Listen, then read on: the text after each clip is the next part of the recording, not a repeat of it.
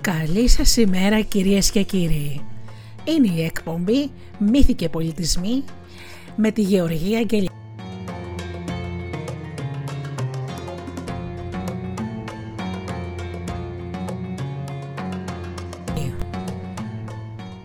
Παραμύθια, μύθοι, λαϊκές παραδόσεις, μυθολογία, ταξίδι στον κόσμο ανάμεσα από τα παραμύθια και τους μύθους.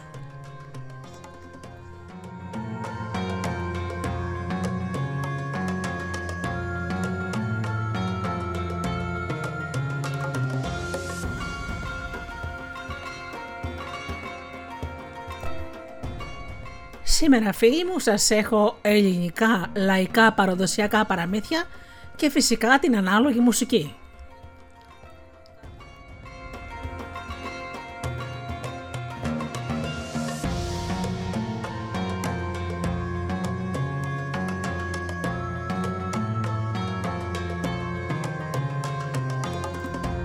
Ξεκινάμε λοιπόν με τραγούδι.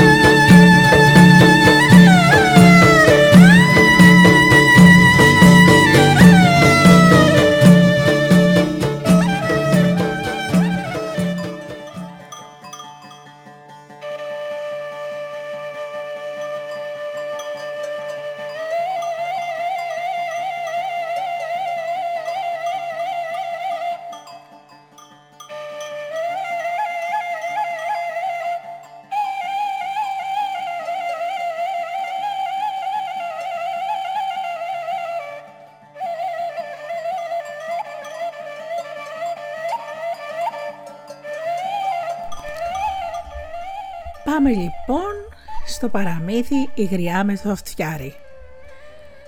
Μια φορά ο βασιλιάς ενός τόπου ήθελε να μάθει τι γίνεται τη νύχτα στην πρωτεύουσά του. Εντύθηκε πολιτικά και μαζί με πρόσωπα εμπιστεμένα βγήκε το βράδυ στις στράτες. Από ό,τι είδε και από ό,τι άκουσε, τίποτα δεν το έκαμε εντύπωση. Μονάχα μια γυναική φωνή που έλεγε ένα γλυκό τραγούδι σε ένα ψηλό σπίτι. Το δεύτερο βράδυ εξαναπέρασε από το ίδιο μέρος και ξανά άκουσε το ίδιο γλυκό τραγούδι. Αυτό έγινε πολλές φορές. Ο Βασιλιάς από την γλυκιά φωνή έβγαλε το συμπέρασμα ότι η γυναίκα που τραγουδάει πρέπει να είναι όμορφη σαν τη φωνή της και ήθελε να μάθει ποια είναι. Έστειλε ένα ξωματικό του παλατιού να μάθει και να τη φέρει τη γυναίκα στο παλάτι. Ο ξηματικό πήγε στο σπίτι, χτύπησε την πόρτα και παρουσιάστηκε μια γριά που την ρώτησε ποια είναι αυτή η γυναίκα που τραγουδάει κάθε βράδυ τόσο ωραία. Η γριά του απάντησε: Η κόρη μου τραγουδάει, αλλά είναι αδύνατο να επιτρέψω να βγει έξω από το σπίτι. Την άλλη μέρα, την ίδια ώρα, ακούστηκε πάλι το τραγούδι από την γλυκιά φωνή. Τότε ο Βασιλιάς πήγε μόνος του και ζήτησε να δει την κόρη της γριάς. Αλλά η γριά με κανέναν τρόπο δεν δέχτηκε να την παρουσιάσει. Είπε μονάχα στο Βασιλιά ότι ύστερα από 40 μέρες θα μπορούσε να δει το μικρό της δαχτυλάκι από την κλειδονότρυπα. Δέχτηκε ο Βασιλιάς και υπομονούσε να περάσουν 40 μέρες. Κάθε βράδυ όμως πέρυγε από το σπίτι και άκουγε το τραγούδι. Η γριά δεν είχε στα αλήθεια κόρη. Μόνη της τραγούδαγε. Τα σκέφτηκε όμως όλα αυτά για να μ' ψεύτρα. Στις 40 μέρες βίζινε το μικρό δάχτυλο του χεριού της μέχρι ότου έγινε τρυφερότατο. Πέρασαν 40 μέρες και ο Βασιλιάς είδε το μικρό δάχτυλο της γριάς από την κλειδονότρυπα και τρελάθηκε από την ομορφιά του. Ζήτησε να δει την κόρη, αλλά η γριά αρνήθηκε. Ο Βασιλιάς έκανε σαν τρελός και ζήτησε να την πάρει για γυναίκα του χωρίς να τη δει. Εδώ πια έμπλεξε η γριά και δεν ήξερε τι να κάνει.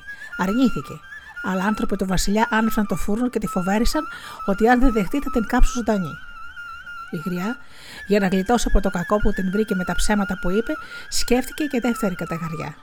Τους είπε ότι δέχεται να δώσει την κόρη της για γυναίκα του Βασιλιά, αλλά δεν θα επιτρέψει να τη δει ο άντρας της προτού στεφανωθεί. Ο Βασιλιάς δέχτηκε και ο γάμος ορίστηκε για την ερχόμενη Κυριακή. Φορέματα, χρυσαφικά, στολίδια μεγάλης αξίας έφτασαν στο σπίτι της γριάς. Τη μέρα που θα γινόταν η στέψη, όλο το βασίλειο γιόρταζε και κατά τη διαταγή του βασιλιά δόθηκε χάρη στους φυλακισμένους και μοιράστηκαν βοηθήματα στους φτωχού. Μεγάλος εμπεθεριό με μουσικές και καβαλαρέους και με τουφεκίδι ξεκίνησε από το παλάτι για να πάρουν την ύφη από το σπίτι για την εκκλησία. Ολόχρυσο άμαξα, ολόχρυσο αμάξι ετοιμάστηκε για τους νεόνυμφους. Η γριά, αντί για νύφη, έφτιαξε ένα φτιάρι και το έντυσε τόσο ωραία που κανένας δεν κατάλαβε ότι ήταν ψεύτικη νύφη. Το πρόσωπο ήταν σκεπασμένο με τα πέπλα. Όταν πήγε το αμάξι να πάρει την νύφη, η γριά του λέει: Πηγαίνετε εσείς και την κόρη μου θα τη φέρω εγώ από το χέρι στην εκκλησία. Ο Βασιλιάς, αφού δέχτηκε όλες αυτές τις παραξενιές της γριάς, δεν έφερε αντίρρηση και σε αυτή που τη θεώρησε τελευταία. Προχωρούσε λοιπόν μπροστά το συμπεθεριό του Βασιλιά και στο τέλος ακολουθούσε η γριά με την ύφη που δεν ήταν άλλη από το ντυμένο φτιάρι. Όταν έφτασαν στην άκρη της θάλασσας και κανένας δεν πρόσεξε, η γριά δίνει ένα πέταμα του φτιαριού νύφη στη θάλασσα και βάζει τις φωνές ότι πνίγηκε η κόρη της. Κακό μεγάλο γέννηκε και καταστασία. Όλος ο κόσμος έτρεχε για να σώσουν την ύφη. Έριξαν όλα τα τσιγκέλια της πολιτείας για να πιάσουν την ύφη, να την τραβήξουν έξω. Στο μεταξύ, η κόρη της θάλασσας πήρε τα φορέματα και τα στολίδια που είχε η ψεύτικη νύφη φτιάρη και τα φόρησε για δικά της. Και κάποια στιγμή την άρπαξαν τα τσιγέλια και την έβγαλαν έξω. Από την ομορφιά της δεν είχε τυραμού. Μεγάλη χαρά που σώθηκε η νύφη. Την πήγαν στην εκκλησία και της στεφάνουσαν, αλλά δεν μιλούσε σε κανέναν. Την πλησίασε και η γριά που ήταν αποχαμένη, ύστερα από ότι ήταν τα μάτια της και την παρακαλούσε σαν μητέρα της να μιλήσει. Η κόρη της θάλασσας όμως την αγριοκοίταζε και την έδιωχνε. Τότε η γριά δικαιολογήθηκε ότι οι ναραίδε πήραν τη μιλιά της στο νερό που έπεσε. Πολύ καιρό περίμενε ο Βασιλιάς να μιλήσει η Βασίλισσα, χωρίς να ξέρει τι είχε γίνει. Και όταν πια απελπίστηκε, πήρε άλλη γυναίκα, αλλά και τη βουβή την αγαπούσε και της έφτιαξε ένα παλάτι που έμενε μόνη της. Κάποια μέρα που έλειπε ο Βασιλιάς, η δεύτερη γυναίκα του έκανε επίσκεψη στη βουβή, που όμως μίλησε και έκανε ένα περίπατο στη θάλασσα. Εκεί οι βουβοί πρότεινε να μπουν στη θάλασσα για να διασκεδάσουν. Επειδή όμως η παρέα φοβόταν μην πνιγεί η βουβή, έκανε ένα θαύμα. Έριξε στη θάλασσα μια κουβέρτα και πήδησε μέσα. Αμέσως η θάλασσα πάγωσε. Πολλοί ευχαριστηθήκαν από την ωραία διασκέδαση που έκαναν στην παγωμένη θάλασσα και όταν βράδιασε γύρισαν πίσω στο παλάτι, αλλά δεν είπε προ το βασιλιά ότι η βουβή μίλησε. Μια μέρα, άλλη, η γυναίκα ενός στρατηγού έκανε επίσκεψη με την παρέα της στη Βασίλισσα. Εκείνη λοιπόν, για να την ευχαριστήσει, την πήγε περίπετο στη θάλασσα και πρότεινε να παίξουν στο νερό. Και για να πείσει τις φιλενάδες της που φοβόντουσαν, έριξε κουβέρτα στο νερό και πήδηξε πάνω. Το νερό όμως δεν πάγωσε και η Βασίλισσα πήγε στον πάτο. Πολύ λυπήθηκε ο Βασιλιάς και ύστερα από καιρό ξαναπαντρεύτηκε. Είχε ξεχαστεί το πρώτο κακό και η τρίτη Βασίλισσα πέρασε από το παλάτι της βοβή. Κουβεντιάζοντας, της είπε η κόρη της θάλασσας: Έχω κάτι εφάσματα να βάψω. Άνοιξε το παράθυρο, πήγε πετώντας πάνω από τα κύματα και τα υφάσματα χρωματίστηκαν γαλάζια πράσινα και τα άβαψε όπως τα ήθελε. Την άλλη μέρα θέλησε και η Βασίλισσα να βάψει τα δικά της φιάσματα. Πήγε λοιπόν να πετάξει πάνω από τα κύματα, αλλά δεν μπόρεσε και πήγαινε. Ο Βασιλιάς έτσι έχασε και την τρίτη γυναίκα του. Έφυγε το λοιπόν από το παλάτι και γυρνούσε στα δάση και στα βουνά. Και μια μέρα πλησιάζοντας σε μια βρύση, ακούει κάτι πιατικά να μιλάνε και να λένε: Η κυρά μας μας αγαπάει και μας προσέχει, γιατί ξέρουμε πώς να της αποκριθούμε. Άμα της πεις, Μα τη μάνα σου την κύρα θάλασσα, μα τον πατέρα σου τον ήλιο, μα τα χρυσά κύματα τα αδέρφια σου, σου κάνει όλα τα χατήρια.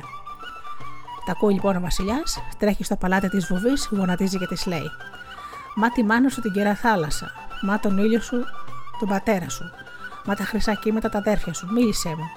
Και μην ξαναγίνεις βουβή ποτέ πια. Έτσι λοιπόν ξαναζήσανε μαζί για πάντα, αυτοί καλά και εμείς καλύτερα.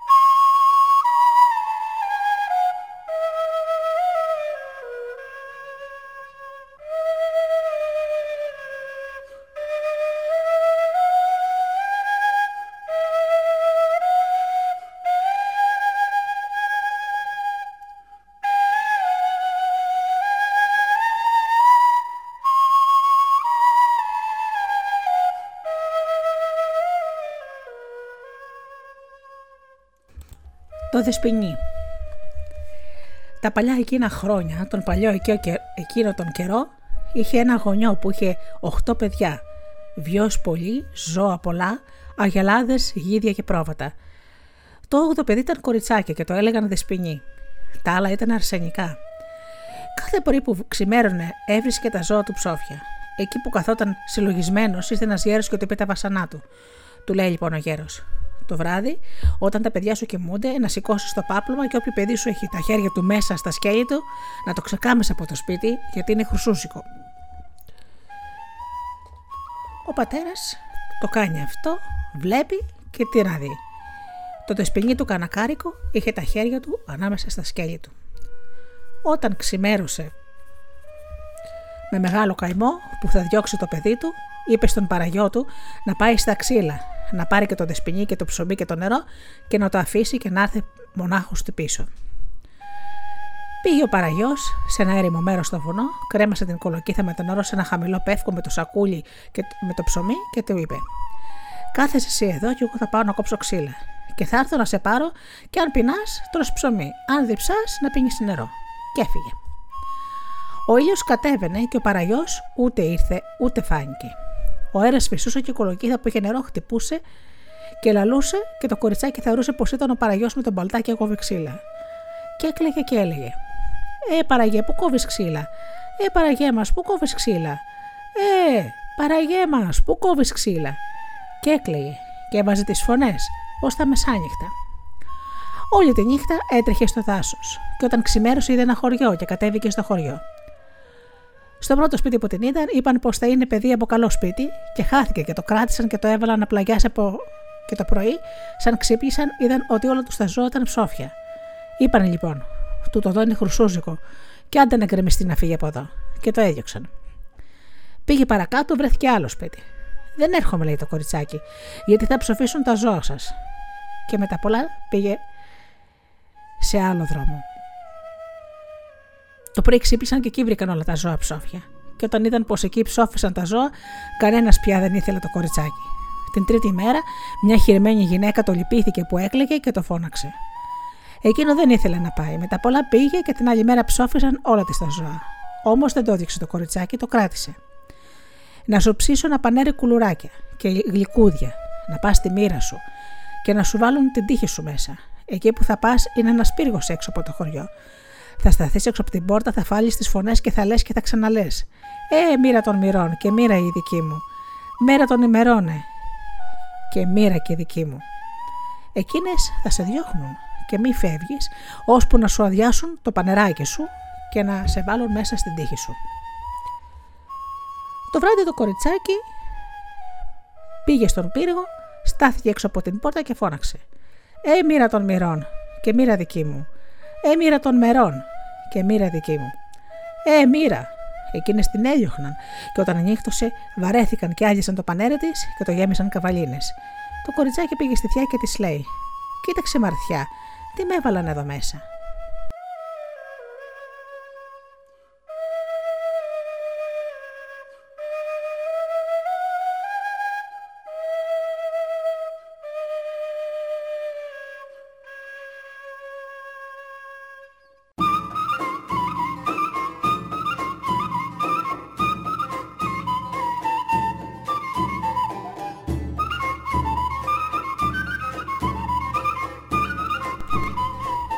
Μέρα της γέμισε πάλι το πανεράκι και την έστειλε πάλι να πάει να φωνάζει έξω από το κατόφλι, που ήταν μοίρες, και αυτή τη φορά τη το άδεισαν και το γέμισαν πάλι, πάλι καβαλίνες. Την τρίτη τη φορά βρήκε τη μοίρα και έκλωθε μετάξι και άδεισε το πανεράκι της και της έβαλε μια χεριά μετάξι. Πήγε στη θιά της με το μετάξι και της είπε η θιά της να το κρύψει. Μια μέρα λοιπόν γινόταν γάμος και την έντυσε και πήγαν στο γάμο. Είχαν ένα έθιμο να δένουν τα στεφάνια με μετάξι και δεν είχαν μετάξι. Και λέει η θιά, Έχετε δεσπινή 5-6 κλωστέ. Και ας πάει να σας το φέρει και δώσετε κι εσύ κάτι να χαρεί. Πήγε και το έφερε και ρώτησαν τον γαμπρό. Τι να του δώσουν; Και ο γαμπρός τους είπε: Βάλτε το μετάξι σε μια ζυγαριά και ζυγίστε το με χρυσάφι. Έβαζαν χρυσάφι, έβαζαν χρυσάφι, το μετάξι δεν σηκωνόταν. Και έφεραν μεγάλη ζυγαριά και δεν σηκωνόταν πάλι το μετάξι. Τότε ο γαμπρός μπήκε σε μεγάλη συλλογή και αμέσως μπήκε ο ίδιος στη ζυγαριά και τότε σηκώθηκε το μετάξι και ήρθαν ίσα ίσα και άφησε την ύφη και πήρε το δεσποινί και την έκανε γυναίκα του. Και μια μέρα που έτρωγαν και διασκέδασαν, περνούσε ο πατέρας της και την είδε στο παράθυρο και κάθισε και περίμενε να βγει να την ξαναδεί που έμοιαζε με το δεσποινί του. Και βγήκαν οι δούλοι και του είπαν: Εσύ τι θέλεις και κάθε αυτού; Λέει: Ένα κοριτσάκι είδα που μοιάζει με την κόρη μου, που έστειλα για ξύλα με τον παραγιό μου και την έχασε. Και τον έβαλαν μέσα και αναγνωρίστηκαν και έκαναν, και έκαναν πάλι γάμους και χαρές και καλά ξεφαντώματα. Και μήτε ήμουν εγώ εκεί, μήτε κι εσείς να το, να το πιστέψετε.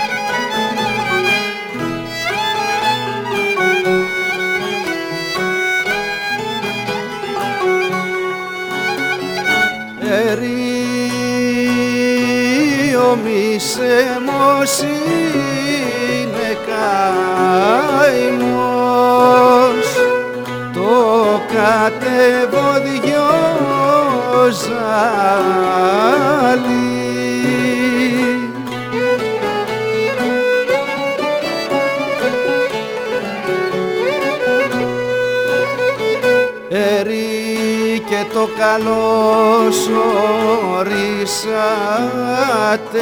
αχ μαρούλι είναι χαρά μεγάλη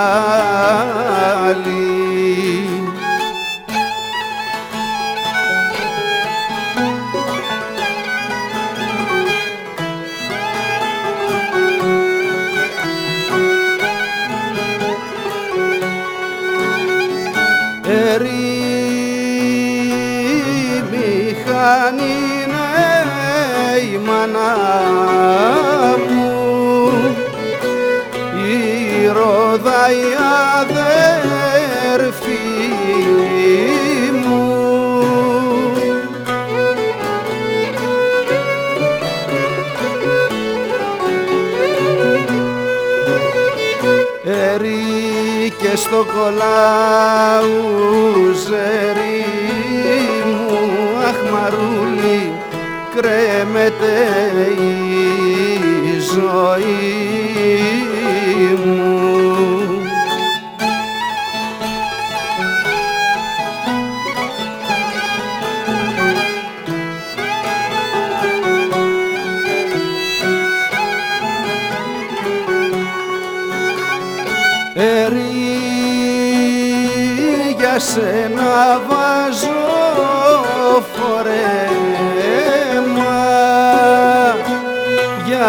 σε τραβώ μαρκούτσα.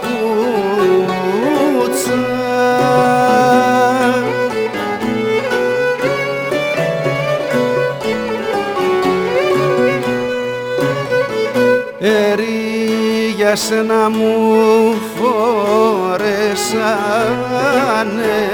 μαρούλι τα σιδερέ παπούτσια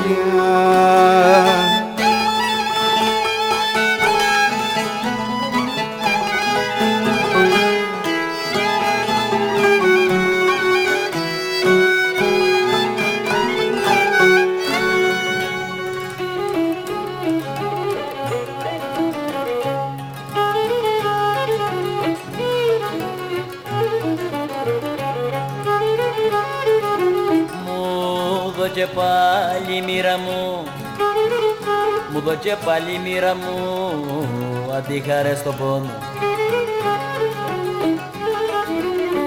Πατέρ μη μόναξα μου και κι αντί το γέλιο μου δοκέ στα χείλη πίκρα μόνο.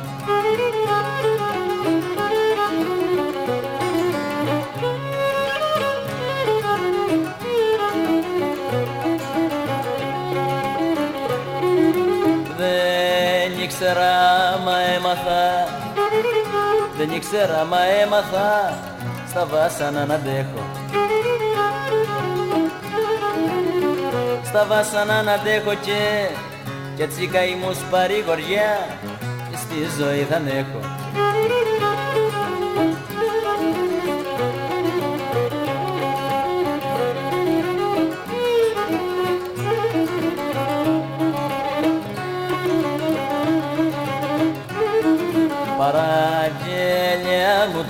το σενέ Παραγγέλια μου το σενέ η μοίρα φυλαμένο.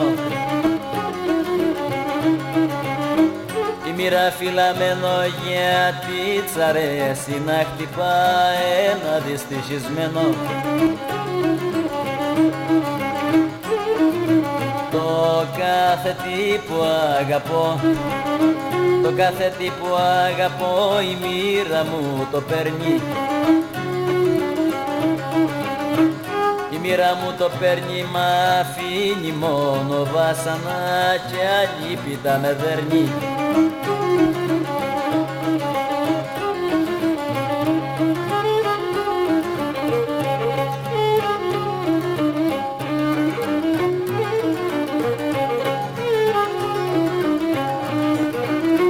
Έλα μικρή μ' αγάπη έφυγες και με άφησες να ζήσω με τον πόνο να ζήσω με τον πόνο κι όλη νύχτη στη σκέψη μου. Εσένα έχω μόνο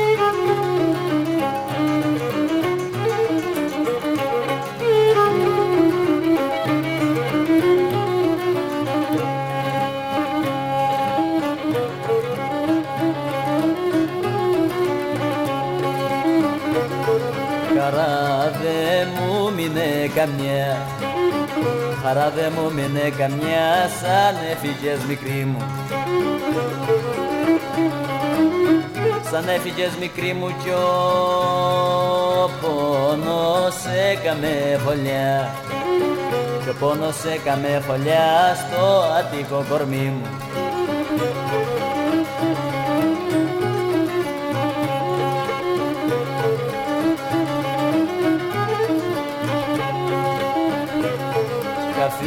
Χαθήκαν όλες οι χαρές. Χαθήκαν όλες οι χαρές που πήγανε δεν ξέρω. Που πήγανε δεν ξέρω και μέρα νύχτα στη ζωή. Και μέρα νύχτα στη ζωή πόνο και υποφέρω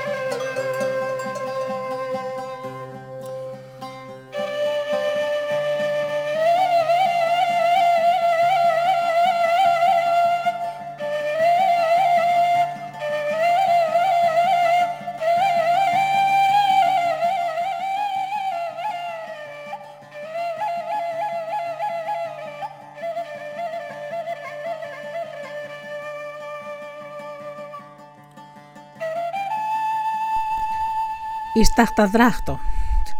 Μια φορά και ένα καιρό ήταν τρεις αδελφές. Οι δυο από αυτές ήταν μιλαδελφέ και επειδή μισούσαν την άλλη αδελφή τους, την έλεγαν Σταχτομάρο, Σταχτοχύλο, Σταχταδράχτο και Σφοντήλο.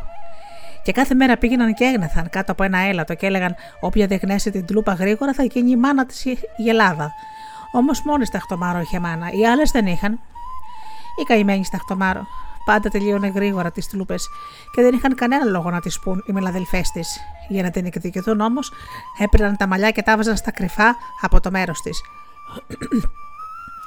και όσο έβλεπε περισσότερες τουλούπε για να γνέσει, τόσο βιαζόταν και γρηγορότερα.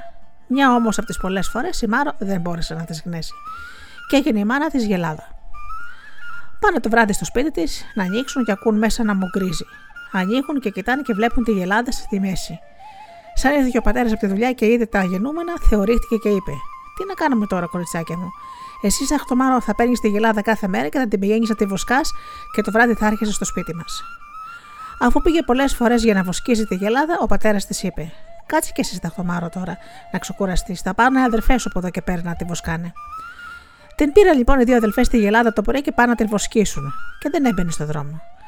Σαν είδανε και από ίδρυο, ο πατέρας λέει: θα τη σφάξουμε, κορίτσια, τη γελάδα να τη φάμε.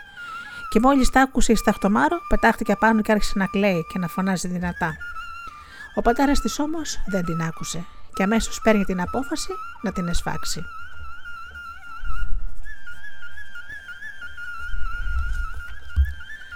Την έψησαν καλά-καλά στο φούρνο και κάθισαν από πάνω από τον πυρόμαχο και άρχισαν να την τρώνε.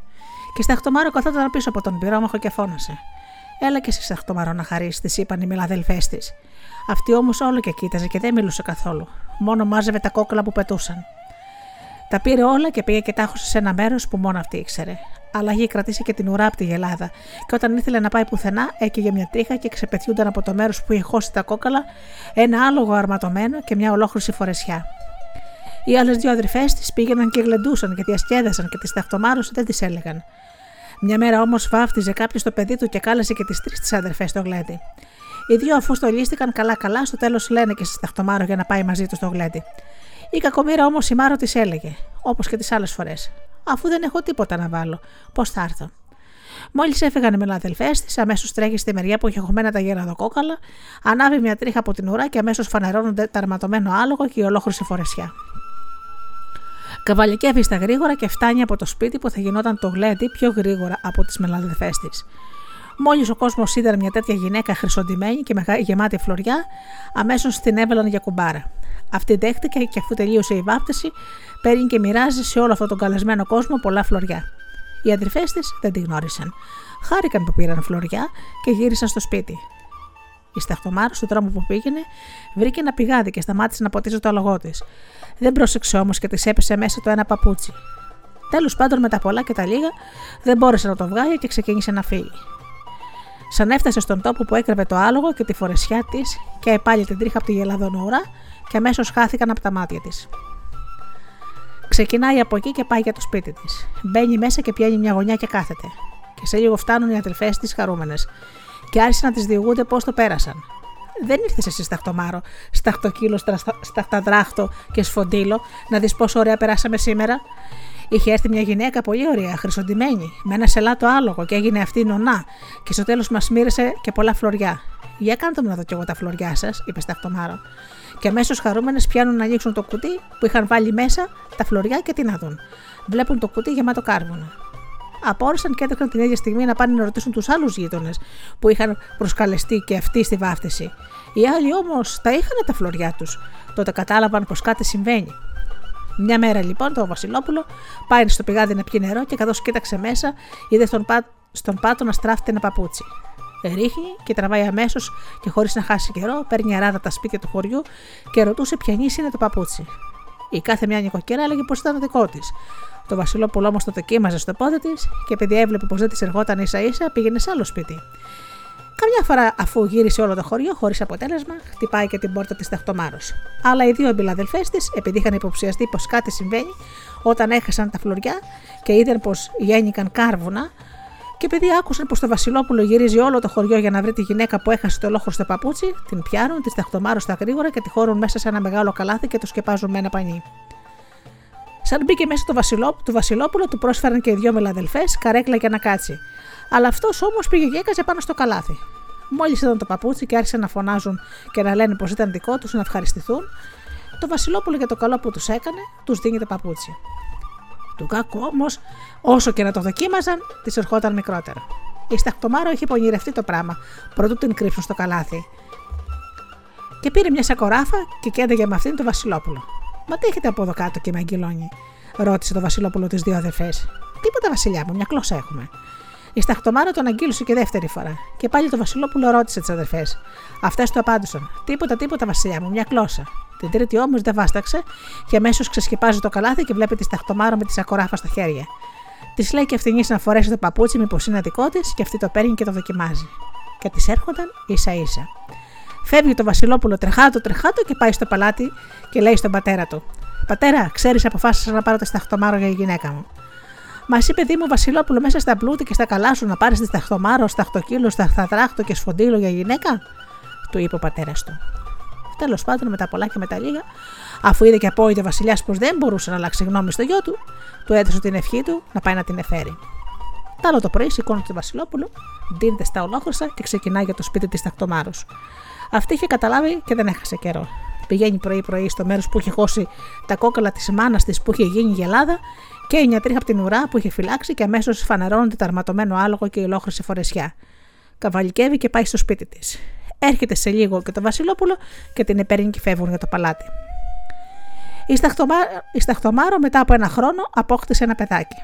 Οι αδερφές της, επειδή τη φθονούσαν πάρα πάρα πολύ και ήθελαν να την εξοντώσουν, σηκώνονται ένα πρωί και μεταμορφώνονται σε μάγισσες και πηγαίνουν στο παλάτι. Χτυπάνε την πόρτα, βγαίνει μια υπηρέτρια. Θέλουμε να δούμε τη Βασίλισσα. Δεν κάνει τούτο τον καιρό, είναι λεχόνα. Μα γι' αυτό, επειδή είναι λεχόνα, θέλουμε κι εμείς να την δούμε. Με αυτά που της είπαν, αμέσως άνοιξε η πυρέτρια και της οδήγησε σε ένα δωμάτιο που ήταν η Βασίλισσα με το μικρό παιδάκι και έφυγε. Δεν χάνουν καιρό οι μάγισσες, βγάζουν μια σακοράφα και την καρφώνουν στο κεφάλι της. Και αμέσως αυτή γίνεται πουλή. Τώρα η μια από τις αδερφές πέφτει στο κρεβάτι της Βασίλισσας και κάνει αυτή τη λεχόνα, χωρίς ο Βασιλιάς να ξέρει τίποτα. Το παιδάκι όμως, επειδή δεν είχε τη μάνα του να το βυζάξει, όλο έσκουζε και δεν ησύχαζε με τίποτα. Καμιά φορά μπαίνει ο Βασιλιάς στο δωμάτιο και ρωτάει: Καλά, γιατί δεν σκούζει το παιδί όλη τη μέρα και δεν ησυχάζει ποτέ; Και αυτή που έκανε τη γυναίκα του λέει: Δεν έχω σήμερα γάλα να βυζάξω το παιδί και γι' αυτό σκούζει. Και γιατί δεν έχεις γάλα από τη λεχονιά, απάντησε αυτή. Και το παιδάκι έκλαιγε. Όλο έκλαιγε και δεν ήξεραν τι να το κάνουν. Έφεραν ξένο γάλα για να το ταΐσουν, αλλά αυτό δεν ησύχαζε. Έξω από το πουλί σε ένα κλαρί απάνω, ερχόταν ένα πουλί, η πραγματική μάνα του παιδιού. Κάθε πουρί και λαϊδούσε και αμέσως έπαβε το παιδί το κλάμα. Η Λεχόνα Βασίλισσα τότε κατάλαβε και έδωσε διαταγή να το σκοτώσουν. Ο Βασιλιάς δεν ήθελε, αλλά αφού είδε πως η γυναίκα του επέμενε, επέτρεψε να το σκοτώσουν. Βγάζουν λοιπόν έναν κυνηγό και αυτός αφού το σκότωσε το παίρνει στα χέρια του και το κοιτάει προσεκτικά. Βλέπει μια καρφίτσα και τραβάει να τη βγάζει από το κεφάλι του. Μόλις την έβγαλε, στάξαν κατά γη τρεις σταγόνες αίμα και από αυτό μετά φύτρωσε μια ωραία μιλιά εκεί μπροστά στην πόρτα. Έγινε μεγάλη και το παιδί μόλις πήγαινε κοντά της, χαμήλωνε η μιλιά και την έφτανε. Μόνο στο παιδί και στον πατέρα χαμήλωνε η μιλιά και έφταναν τα μήλα. Αλλά όταν πήγαινε η αδερφή τη συμμάγησε, ψήλωναν τα κλαριά της. Αμέσως αυτή κατάλαβε τι είχε γίνει και διέταξε να κόψουν τη μιλιά. Ο Βασιλιάς δεν ήθελε, αλλά το επέτρεψε. Καλούν λοιπόν ένα ξελοκόπα και τον βάζουν να την κόψει. Και εκεί που χτυπούσε το τσεκούρι, ακούστηκε μια φωνή να λέει: Όχι, μεσούλα μου. Τρέχει ο ξελοκόπο στο Βασιλιά και του λέει το περιστατικό. Σκίσε την τουλάχιστον, του λέει ο Βασιλιάς. Πλακώνει και αυτός και αρχίζει με το τσεκούρι να την κάνει πλαγκίδια. Σε ένα από αυτά όμως τρύπωσε η φωνή του και ακούστηκε και ο ξυλοκόπος χωρίς να καταλάβει τίποτα, το παίρνει και το κουμπάει σε ένα πεζούλι. Μια μέρα έτυχε να περνάει από εκεί μια γριούλα. Βλέπει το ξύλο, απλώνει το χέρι, το παίρνει και πάει στο σπίτι της. Την άλλη μέρα το πρωί σηκώνεται και πάει στο βουνό για ξύλα. Σαν γυρίζει το βράδυ, είδε το νερό παρμένα, το, φα... το φαΐ φτιασμένο και τις γάτες ταϊσμένες. Ρώτησε, Ποιος σας τάισε, καλές μου γατούλε, αυτές όμως δεν μιλούσαν. Την άλλη μέρα έκανε πω ξεκίνησε για τη δουλειά και κρύφτηκε πίσω από ένα βαρέλι. Πετάχτηκε σε λίγο και βλέπει τη σταχτομάρο να νοικοκυρεύει. Της λέει λοιπόν η γριά: Εσύ η κυρούλα μου που μου τα ετοιμάζεις όλα αυτά, σα λείπω. Ναι, γιαγιά, εγώ είμαι, της λέει σταχτομάρο. Και πώς βρέθηκες εδώ και δεν φανερώνωσε τόσο καιρό; Και εκείνη άρχισε να διηγείται την ιστορία της. Εγώ, κυρά μου, είμαι σταχτομάρο, σταχτοκύλο, σταχταδάχτο και σφοντήλο και σταματήσει το Βασιλόπουλο επειδή κατάλαβε μια μέρα πως αυτή που, δεν, που είχε δεν ήταν καν η πραγματική του γυναίκα, έπασε βαριά άρρωστο να πεθάνει. Και πήγαν κόσμος πολλοί να του φέρουν τα εννιά καλά του κόσμου για να φάει. Μα αυτός όλο και βαρύτερα πήγαινε. Δεν έτρωγε τίποτα από όσα του φέρνανε. Η γρήγορα σαν τ' άκουσε αυτά, λε τη Σταχτομάρο. Θα πάμε να τον αποσχευτούμε εμείς τον άντρα σου. Θα βράσουμε λάχανα, θα βάλουμε το δαχτυλίδι σου μέσα και θα πάμε. Δέχτηκε η Σταχτομάρο και πήγαν. Όταν έφτασαν στο παλάτι, βγήκε η μιλαδελφή της και της ρώτησε πού πηγαίνουν. Τα λάχανα ε, και της είπαν για το βασιλιά. Τότε η Βασίλισσα απάντησε: Τα εννιά καλά του κόσμου έφεραν για να φάει και δεν τα θέλει. Θα φάει λάχανα; Τουλάχιστον άφησέ μας να τον επισκεφτούν, είπαν οι δύο ξένες. Και τις άφησε και μπήκαν στο δωμάτιο του Βασιλιά που τον βρήκαν έτοιμο να πεθάνει με την ψυχή στο στόμα. Τον παρακάλεσαν. Βασιλιά μου, αν φας μια πυρουνιά λάχανα θα δεις πως θα γίνεις καλά. Πήρε ο Βασιλιάς τα λάχανα για να τα φάει και εκεί που τα ανακάτευε βρήκε το δαχτυλίδι μέσα. Και αμέσως έγινε καλά. Σηκώθηκε από το κρεβάτι, έπεισε τη μελαδερφή της Ταχτομάρος και την έκαψε μέσα στο φούρνο. Δίνει στη γραία να μάξει φλωριά και αυτή τρέχει και φεύγει. Αναγνωρίζει τη γυναίκα του και ύστερα από όλα αυτά έζησαν αυτοί καλά και εμείς καλύτερα.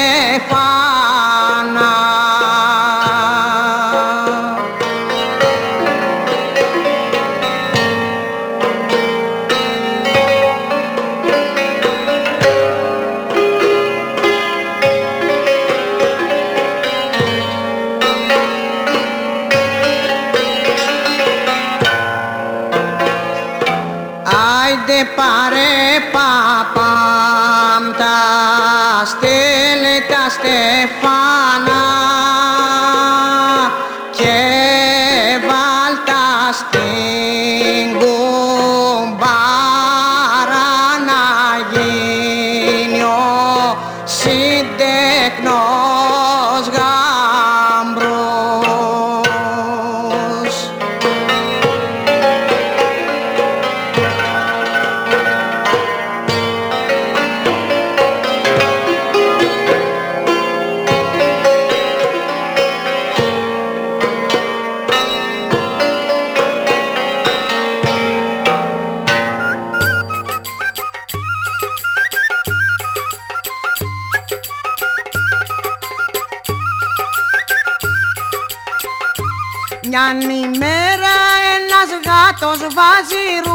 σαν πατέρας Παίρνει το γυαλό γυαλό Βρίσκει ποντικούς χώρο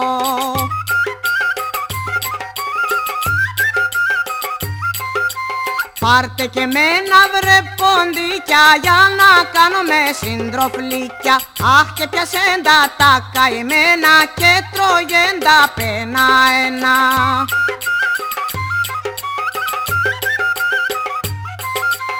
Έμεινε μια ποντικίνα που ήταν και γραμματικίνα.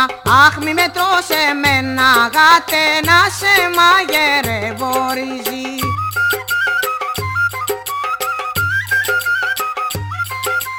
Να σε μαγειρεύω ρύζι, να το τρως να σε μυρίζει. Αχ θα σε φάω ποντικίνα γιατί ψόψα από την πείνα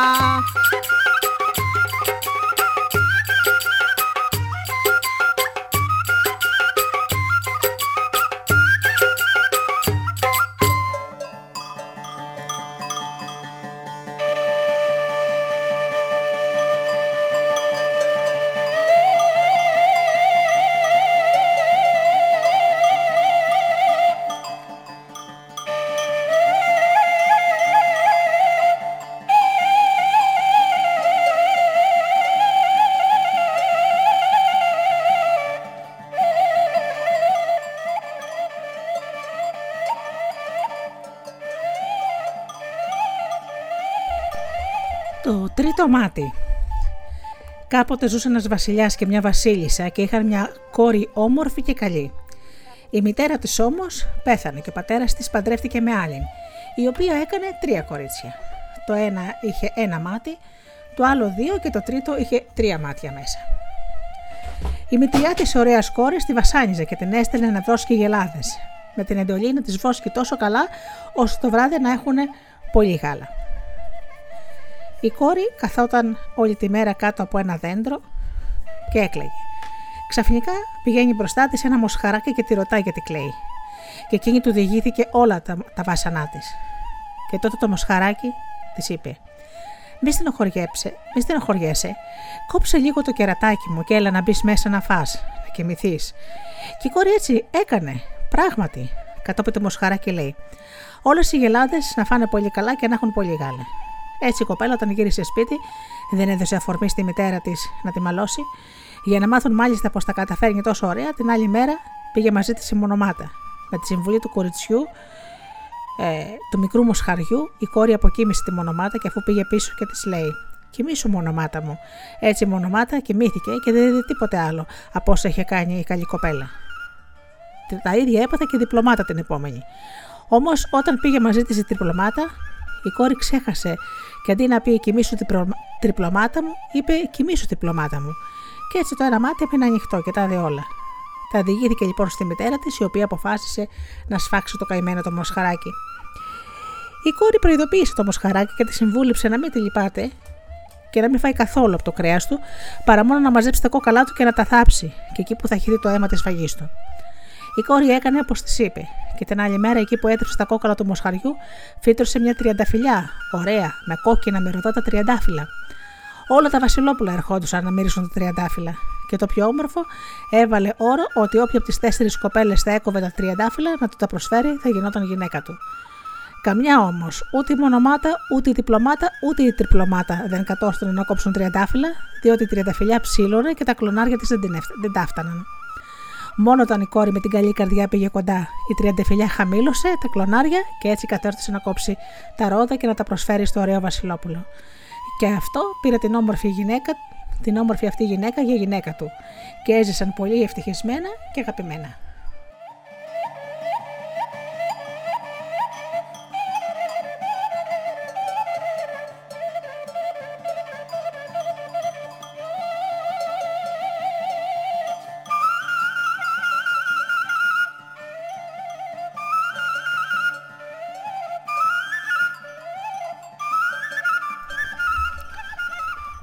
Κορίτσι που έγινε η μάνα της Βόδη. Ήτανε και δεν ήτανε μια φορά τρία κορίτσια που γνέθανε. Η Τσίκο, η Κίτσα και η Κούσιο. Η Κούσιο έτρωγε τον μπαμπάκι αντί να το γνέθει και τη λέγανε οι άλλες: Μην τον τρως τον μπαμπάκι γιατί η μάνα σου θα γίνει βόδι. Μα εκείνη τίποτα, όλο το έτρωγε. Το βράδυ γύριζουν στα σπίτια, πρώτα η Τσίκο, ύστερα η Κίτσα. Σήκωνεται και αυτή να πάει στο σπίτι, μπροστά στην πόρτα φωνάζει Κούσιο η τεμπέλα. Μάνα, Μμμ, ακούει να βελάζει μια γελάδα μέσα. Μάνα, έλα να μ' ανοίξεις; Μου. Πάρε ένα ξύλο και άνοιξε μόνη σου. Ακούει να τη βελάζουν από μέσα. Η Κούσιο παίρνει ένα ξύλο, ανοίγει την πόρτα, μπαίνει μέσα, ψάχνει τη μάνα της στο κρεβάτι στην κάμαρα. Πού; Η, η μάνα της είχε γίνει βόδι. Να τι παθαίνουν τα κορίτσια όταν δεν κάνουν καλά τη δουλειά τους. Μάνα πεινώ. Άνοιξε το φανάρι και φάει. Πού είσαι, μάνα μου; Και μου της φώναζε, κατέβα κάτω στο κελάρι. Βέραζε ξανά η καημένη γελάδα. Η Κούρσιο κατεβαίνει, κοιτά και την αδεί. Στα αλήθεια η μάνα της είχε γίνει βόδι, η γελάδα. Πώς έγινες έτσι, μάνα μου, είπε η Κούρσιο κλαίγοντας. Το κεφάλι σου πώς έγινε έτσι. Είναι γιατί ο πατέρας μου, ο πατέρας σου μου χάρισε πολλές μαντήλες. Και τα αυτιά σου γιατί έγιναν έτσι. Πολλά σκουλαρίκια, πολύ βαριά μου στείλανε. Και τα πόδια σου, πολλά φίνα παπούτσια μου φέρνε. Και τα χέρια σου, πολλά δαχτυλίδια μου στέλνε. Και τα μάτια σου, πολλά δάκρυα. Και η πλάτη σου, το σώμα σου, πώς έγινε έτσι, μάνα μου; Πολλά φουστάνια μου στέλνε. Και η κόρη κλαίει. Παρακαλεί το Θεό, την Παναγιά και τη λυπούνται. Και η μάνα της ξανά έγινε άνθρωπος.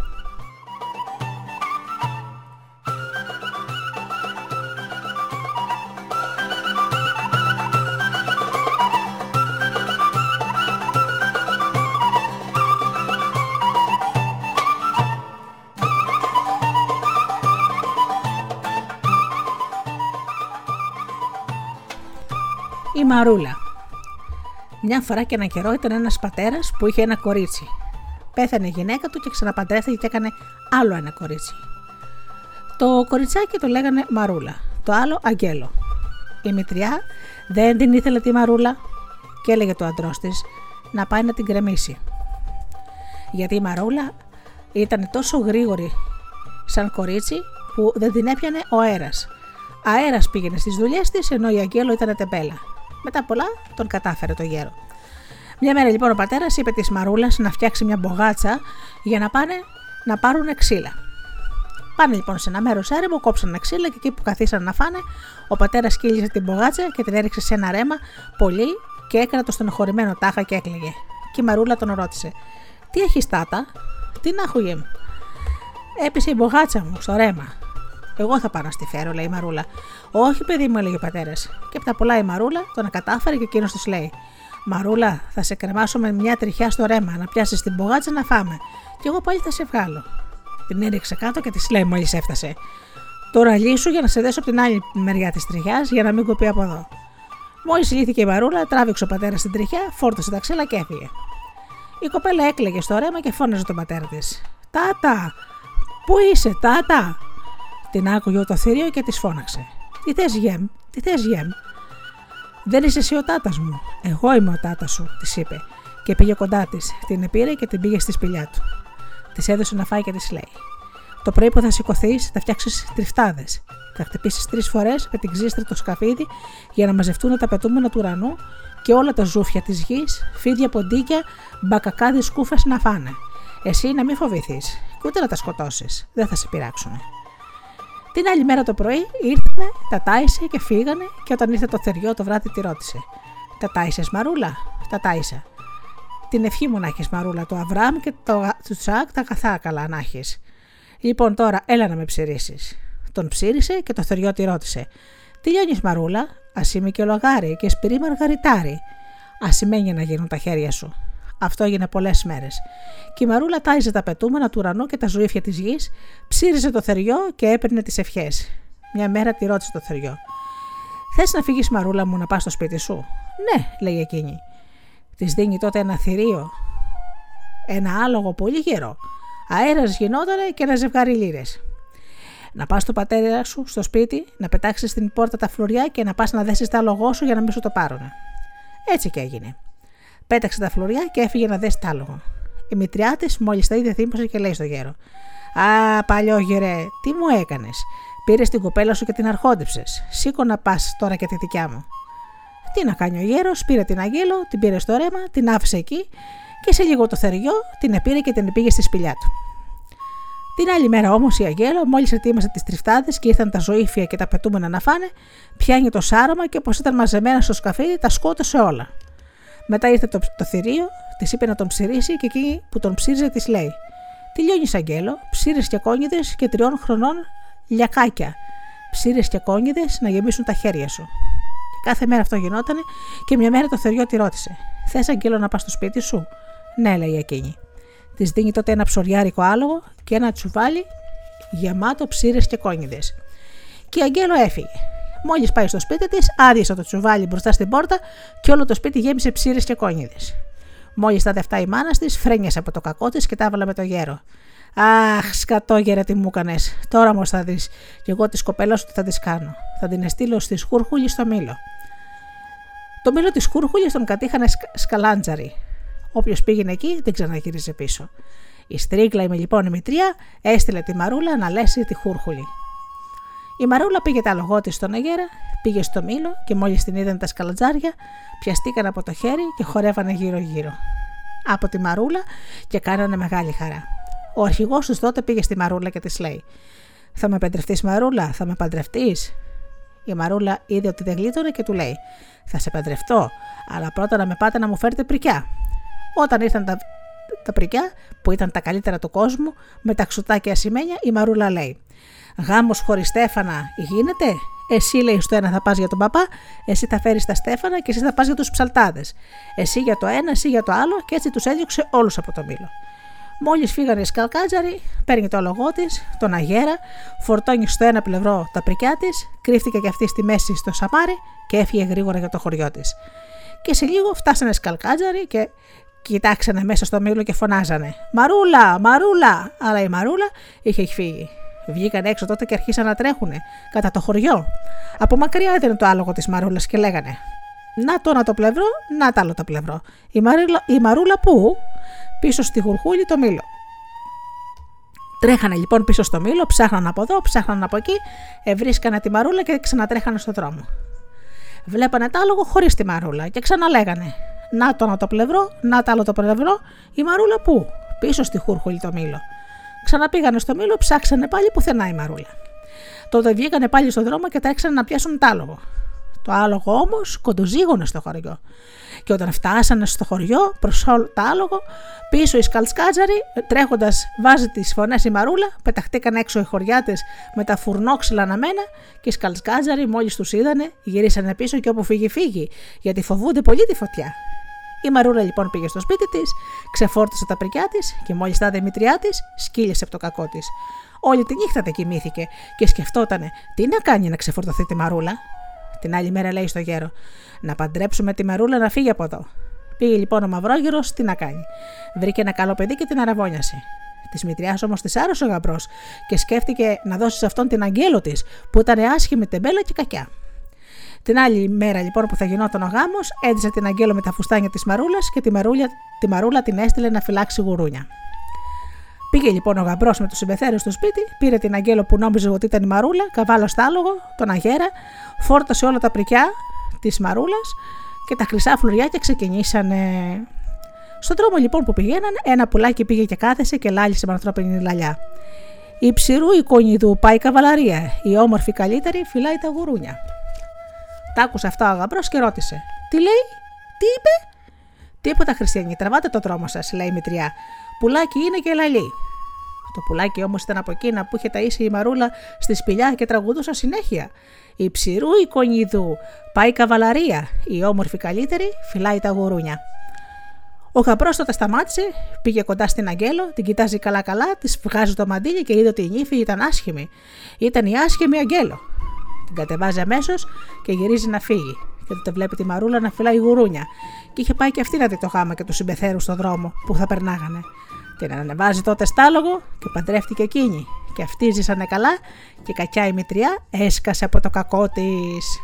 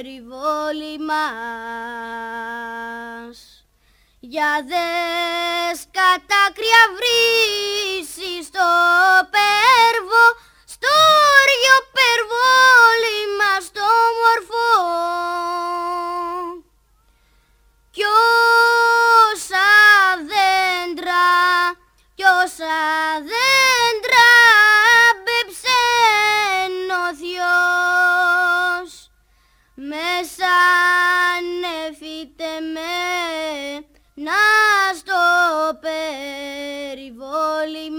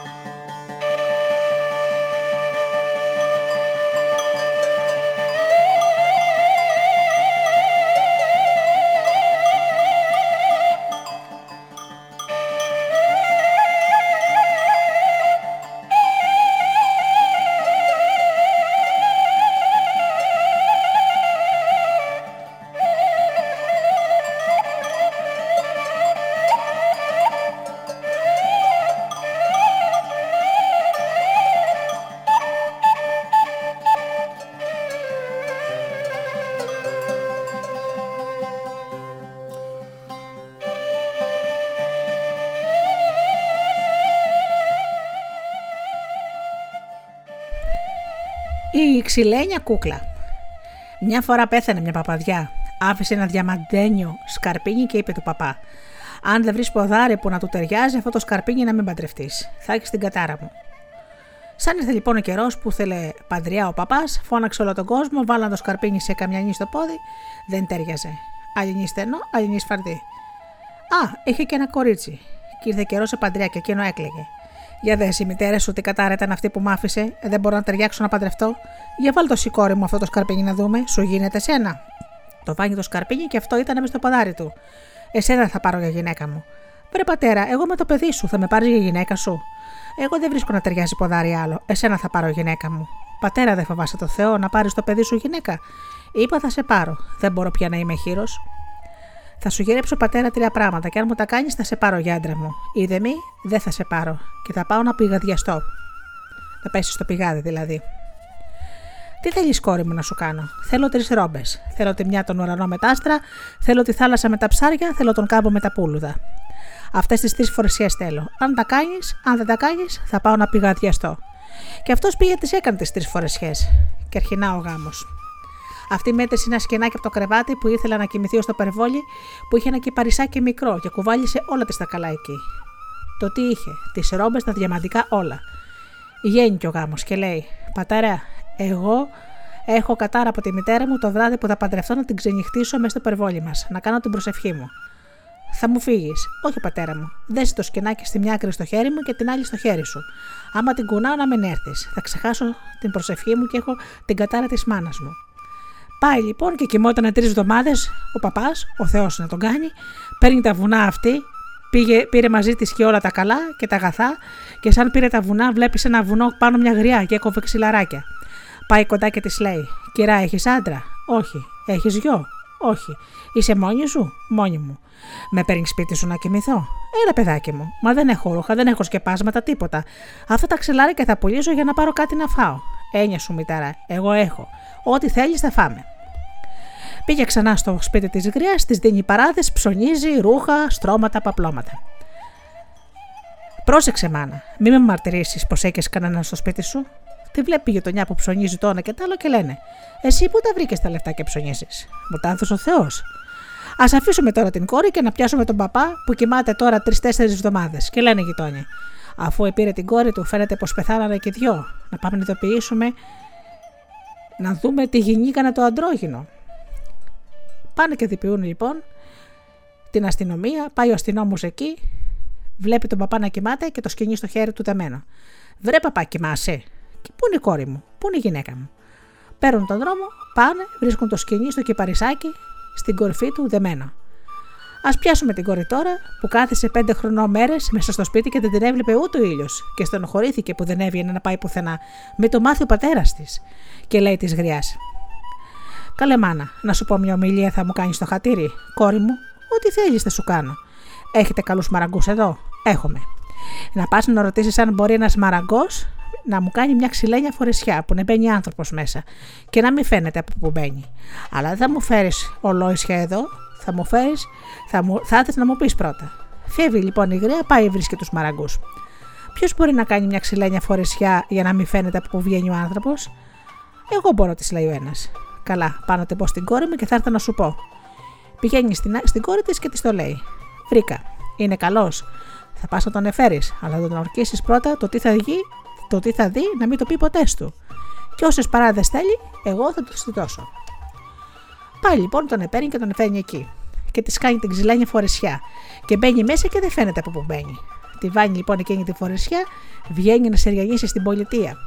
Βλέπει ο κόσμος στο ξύλο που περπατάει μες στον κόσμο, ο ένας ασβέστη, ο άλλος λεμονόκουπες, ο άλλος λάσπες, ό,τι μπορούσε ο καθένας της το πετούσε.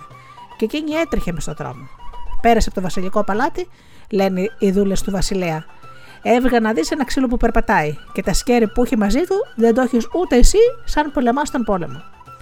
Αυτός στέλνει τον καβάσι του. Άντε ρώτησε, μπορεί να ταγίζει τι όρνηθε να γλιτώσει από αυτό το ξύλο από όσε πέτρες και πόσες λάσπες που τρώει. Και πάει και τι ρωτά. Μπορείς να ταγίζεις κότε, να έρθεις να γλιτώσεις από αυτόν τον κόσμο. Μπορώ. Είχε και τις ρόμπες τις καλές και τα καλάτε μαζί της μέσα στο ξύλο. Πήγανε, την εβάλανε στο κουμάσι που είχαν τις κότε και τις ταΐζει. Λοιπόν, είχε ένα σύστημα αυτός ο Βασιλιάς. Είχε 40 δούλες και αυτή 41. Και τις έπαιρνε κάθε Κυριακή και πήγαινε μαζί στην εκκλησιά. Πάνε λοιπόν και λένε το ξύλο οι δούλες. Ο αφέντης μας έχει συνήθεια και πάει όλος ο κόσμος, όλες οι δούλες του στην εκκλησιά. Να έρθεις κι εσύ.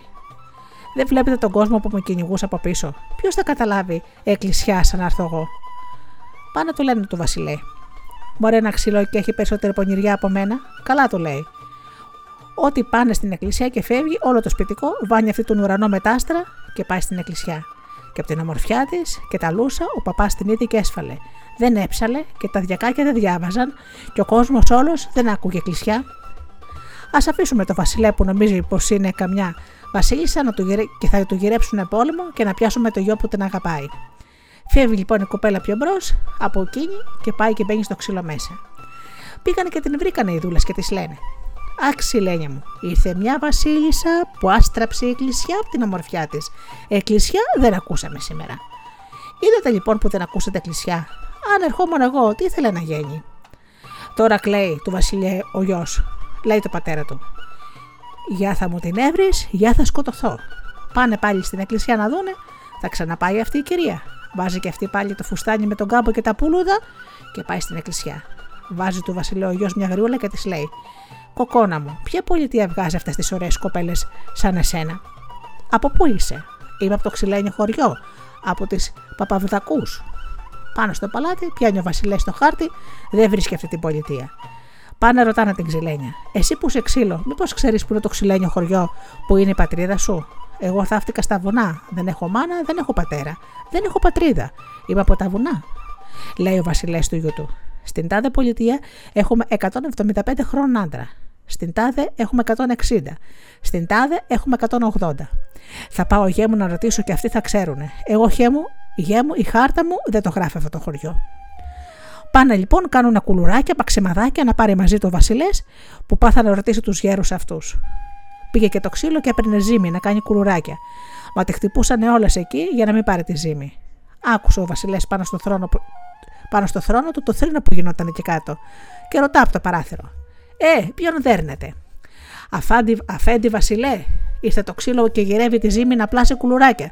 Με τι χέρια θα την πιάσει; Ε, δώστε της ένα κομματάκι να πλάσει κουλουράκια και πολύ δώστε της. Δεν ζούμε όνομα και άλλα. Της δίνουν λοιπόν ένα κομμάτι, έκανε τρία κουλουράκια. Τα καλύτερα και τα πιο όμορφα. Βάνει το δαχτυλίδι της μέσα στο ένα και γράφει πάνω στο δαχτυλίδι. Θέλεις, ξέρεις την κοπέλα που γυρεύεις, είναι μέσα στο παλάτι σας. Το καλό το πράγμα ποιος θα το φάει; Ο Βασιλές. Πάνε λοιπόν, ρωτήσανε τον 175 χρονών άντρα. Δεν την ξέρουμε αυτή την πολιτεία. Πάνε στον άλλον, τον 160. Δεν την ξέρω αυτή την πολιτεία. Τώρα σώθηκαν οι προμήθειες που είχαν μαζί τους, μείνανε τρία κουλουράκια τη ξυλένια που ήταν τα πιο καλά. Μα θα πάνε τώρα να κάνουν άλλα κουλουράκια πάλι. Δεν κάνει ο Βασιλές, δεν κάνει το δαχτυλίδι. Γυρίζει τα πίσω του και διαβάζει.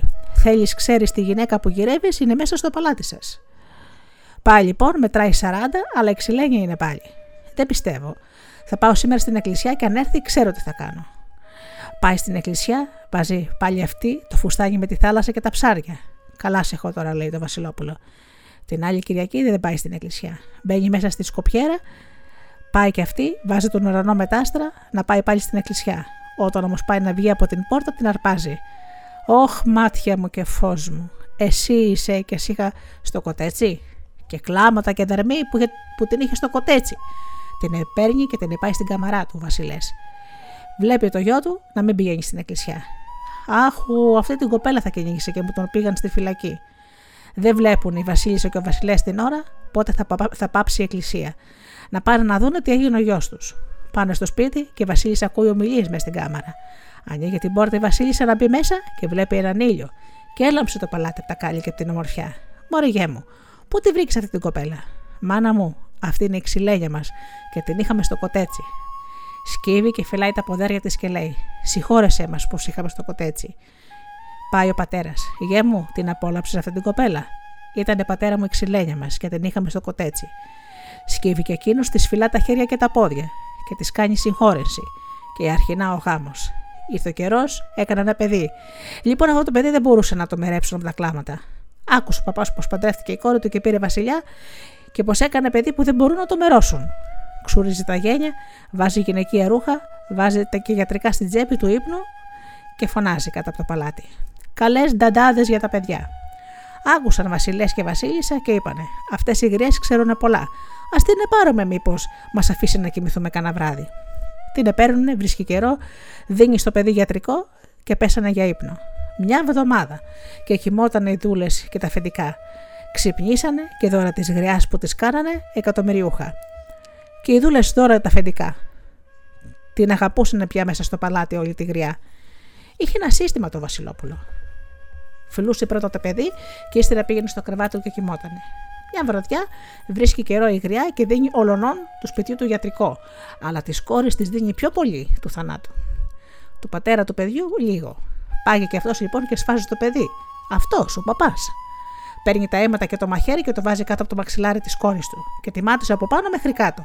Και τα αίματα τα πετσούλωσε στον δρόμο για να τα βλέπουν. Πάει το Βασιλόπουλο να φιλεί στο παιδί του, το βλέπει σφαγμένο και λέει: Ποιος το έσφαξε το παιδί μου; Άφησε να διαβάσω τη συλλομονική μου, γιατί με πήρε ο ύπνος και δεν είδα ποιος το έσφαξε. Πιάνει λοιπόν τη συλλομονική και φωνάζει. Αφέντη, το έσφαξε η γυναίκα σου το παιδί. Για ποια αιτία το έσφαξε το παιδί της; Το έσφαξε αφέντη μου για τη ζήλεψη που φιλούσες πρώτα το παιδί και ύστερα πήγαινε στο κρεβάτι σου να κοιμηθείς. Έχει τα μαχαίρια κάτω από το προσκέφαλό της. Ορίστηκε τα αίματα. Ο δρόμος της είναι. Πηγαίνουν στο κρεβάτι της και τα χέρια της είναι ματωμένα. Πάει το Βασιλόπουλο και τα βλέπει όλα αυτά. Μάτια μου, φως μου, γιατί το έσφαξε το παιδί; Δεν έλεγες πως ζηλεύεις το παιδί μας να μην το φιλώ ποτέ; Βρε φως μου, βρε μάτια μου, γιατί δεν μου μιλάς, γιατί το έσφαξε το παιδί μας; Δεν ήταν το βρέφος σου; Κλάματα και δερμή ο μπαμπάς. Εκείνη δεν το απαντά. αυτό, τραβάει αυτός στο σπαθί και της παίρνει το κεφάλι. Και το παιδί μας το έσφαξε και δεν μιλάς. Πάει η Βασιλιάς δει το παιδί, το βλέπει σφαγμένο. Ποιος το, σφαγεί, το, το, το σφάξε το παιδί; Πατέρα, το σφαξε η γυναίκα μου γιατί ζήλευε, πως φιλούσε το παιδί και ύστερα πήγαινα στο κρεβάτι και κοιμόμουν. Ε, ας μην το φιλούσες. Εγώ ήξερα αυτά τα πράγματα ότι ζήλευε. Λοιπόν, τώρα γέ μου, θα πούμε τον δούλον πως θα πάμε ταξίδι και θα κάνουμε στο βουνό ένα παλάτι και θα βάλουμε την κάσα με το παιδί και τη μάνα του μέσα στο παλάτι. Να μην το μάθουν τα άλλα βασίλεια και μας γυρέψουν πόλεμο. Κλείσανε λοιπόν το παλάτι, βάλανε μέσα τη μάνα με το παιδί στην κάσα. Λοιπόν, αυτή η κάσα πήγε, βγήκε αθάνατο νερό. Σαν βγήκε τα θάνατο νερό, περνούσαν τρεις ζητιάνες από αυτό το, το μέρος. Και λέει ο ένας ζητιάνος Ταλουνού. Εγώ παίρνω 100 χρόνια από εδώ και δεν άκουσα νερό να τρέχει. Εγώ παίρνω 60 χρονομέρες. Εγώ παίρνω 75 χρόνια, δεν άκουσα νερό να τρέχει. Θα πάμε να φάμε σε αυτό το δεντρουλάκι και θα πιούμε νεράκι και θα πάμε να βρούμε τη μάνα αυτού του νερού από που τρέχει. Πάνε λοιπόν να κάτσουν να φάνε, πάνε τρία πουλάκια πάνω από το δέντρο και το ένα λέει ταλουνού. Αυτοί οι γέροι θα δουν το φως τους. Πώς θα δουν το φως τους, λέει το άλλο. Αυτοί θα πάνε να φάνε και να πιούν νεράκι. Θα πληθούν και θα γίνουν 18 χρόνων παλικαράκια και η ομορφιά τους δεν θα υπάρχει στον κόσμο. Και θα πάνε να βρουν την κάσα που έχει τρία μπουκάλια και είναι και τα τρία γεμάτα θάνατο νερό. Και θα χύσουν το ένα μπουκάλι και θα γίνει η Βασιλοπούλα 18 χρονών. Κοριτσάκι και μορφιά της δεν θα υπάρχει. Το άλλο το μπουκαλάκι θα ζωντανέψει το παιδί και το άλλο θα τη απομείνει της Βασιλοπούλας και θα στερέψει το νερό και θα της πούνε πώ δεν την έσφαξε ο άντρα της. Είναι ο πατέρας της η αιτία που την έσφαξε. Ζωντανεύει λοιπόν η Βασιλοπούλα και φωνάζει: Αχού, το παιδάκι μου! Ποιος το έσφαξε το παιδί μου! Σόπα, και εσύ σφαγμένοι ήσουνα. Θα ζωντανέψει το παιδί. Χείρουν και τ' άλλο μπουκάλι και γίνεται το παιδί 6 χρονών. Και η ομορφιά του δεν υπήρχε στον κόσμο. Τώρα τι χάρη θέλεις από εμάς που μας έκανες 18 χρόνων παλιχαράκια και η ομορφιά μας δεν υπάρχει στον κόσμο; Και τι χάρη να σας κάνω εγώ που με ζωντανέψατε κι εσείς και με κάνετε 18 χρόνων κορίτσι και το παιδί μου, το μάθατε πως το σφαξε ο πατέρας μου το παιδί μου; Εμείς θέλουμε να σου κάνουμε μια χάρη. Θα σου δώσουμε ένα ρεγάλο. Θα σου δώσω εγώ αυτή τη γκαμπάκα που ο άντρας σου είναι πολεμιστής και θα λέει: Βγάλε άγρους ανθρώπους. Και θα βγάζει να κερδίζει πάντα τον πόλεμο. Και εγώ σου δίνω αυτό το μπαστούνάκι που θα λες: Χτίσε μπαστούνάκι με ένα παλάτι που να μην υπάρχει στον κόσμο. Και εγώ θα σου δώσω αυτό το δαχτυλιδάκι και θα λες: Βάλε τραπέζι και ό,τι υπάρχει στον κόσμο να είναι πάνω στο τραπέζι. Λοιπόν, απέναντι στον πεθερό μου έχει μια πλατεία. Θα πάτε εκεί και θα μου χτίσετε παλατάκι. Γιατί μπορεί να μην μ' ακούσει το μπαστούνάκι. Εσείς μου τα δίνετε αυτά. Μα ή μ' ακούνε ή δεν μ' ακούνε, ξεκινήστε εσείς. Λοιπόν, στον δρόμο που πηγαίνουν λένε να χτίσουμε και ένα ξενοδοχείο. Να περνάνε διαβάτες να τρώνε χάρισμα. Πάνε λοιπόν, χτίζουν το παλάτι του πεθερού απέναντι. Σηκώθηκαν το πρωί οι δούλες του Βασιλέ και τρίβαν τα μάτια τους.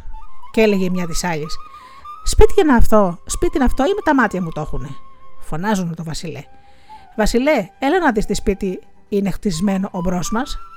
Βγαίνει ο Βασιλές με κλάματα και δαρμού. Αχ, γέ μου, τι δυνατό βασίλειο αυτό είναι που έχτιζε γιουζελίμ παλάτι μέσα σε μια νύχτα. Συλλογή σου, τι δυνατό βασίλειο είναι, που ήρθε να μας γυρέψει πόλεμο. Α αφήσουμε λοιπόν τον μπαμπά που έκλαιγε και ας πιάσουμε το γιο που την αγαπίζει αυτή η νανά. Την είδε στο μπαλκόνι και τρελάθηκε. Του λέει ο πατέρας του. Βρέγε μου, δεν μπαίνει μέσα στο σπίτι. Σκότωσες τη μια σου τη γυναίκα και θέλεις να πάρεις άλλη. Πατέρα, για θα την πάρω, για θα σκοτωθώ. Άφησε, παιδί μου, να τους καλέσουμε για τραπέζι να δούμε τι πρόσωπα είναι. Τους καλάνε λοιπόν στο τραπέζι και πάνε να φάνε. Πήγε η Βασιλοπούλα μαζί με το παιδί και λέει: Την τάδε μέρα σας έχω εγώ τραπέζι θα πάρετε και τις γάτες. Όλοι θα έρθετε και θα φάμε όλοι σε ένα τραπέζι και θα πούμε και ένα παραμύθι.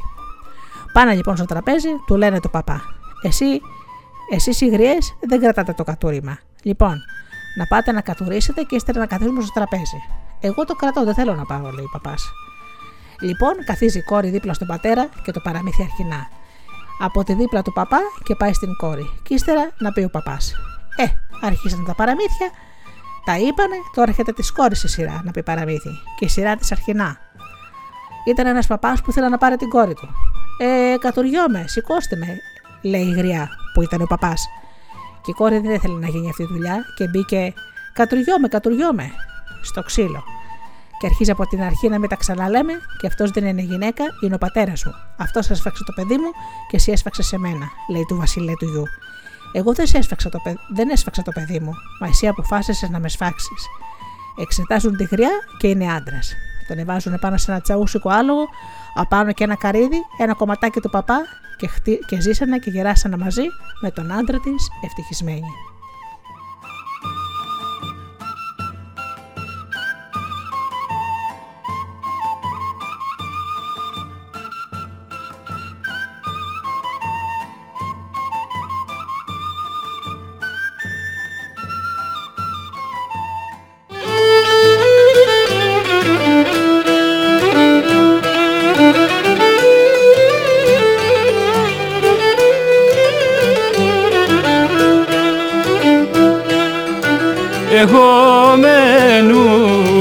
Νους ψαρά παιδί, νους ψαρά παιδί. Έχω και χείρα μάνα χείρανε. Χείρανε, χείρανε και ματζουράνα χείρανε. Που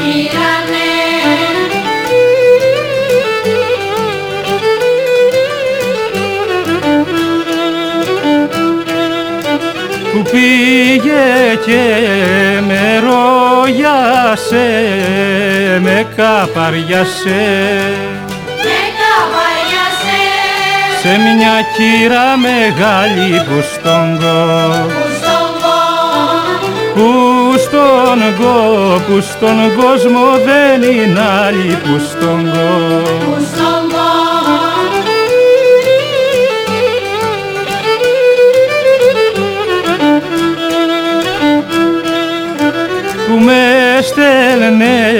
για κρυό νερό τον χειμων καιρό.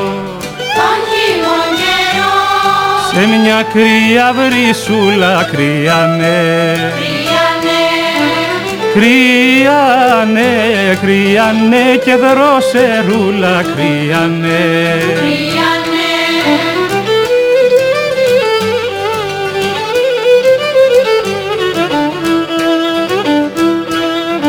Δώσ' μου κύρα τη ρόγα μου, τη ρόγουλα μου.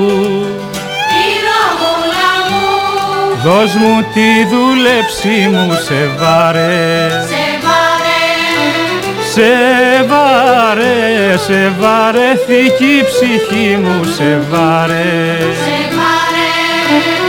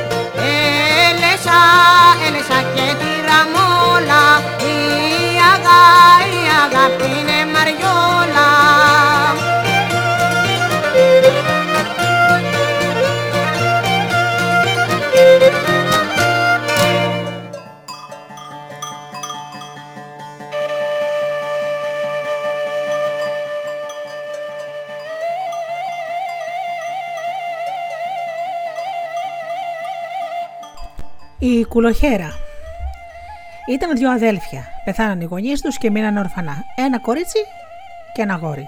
Και το κορίτσι του λέει το αδελφού της: Εγώ θα φύγω να πάω να βρω την τύχη μου. Εκεί στον δρόμο που πήγαινε συναντά ένα γέρο και της λέει ο γέρος: Πού πας, Πάω να βρω την τύχη μου. Κάτσε εδώ, της λέει ο γέρος, και εγώ θα σου φέρω την τύχη σου.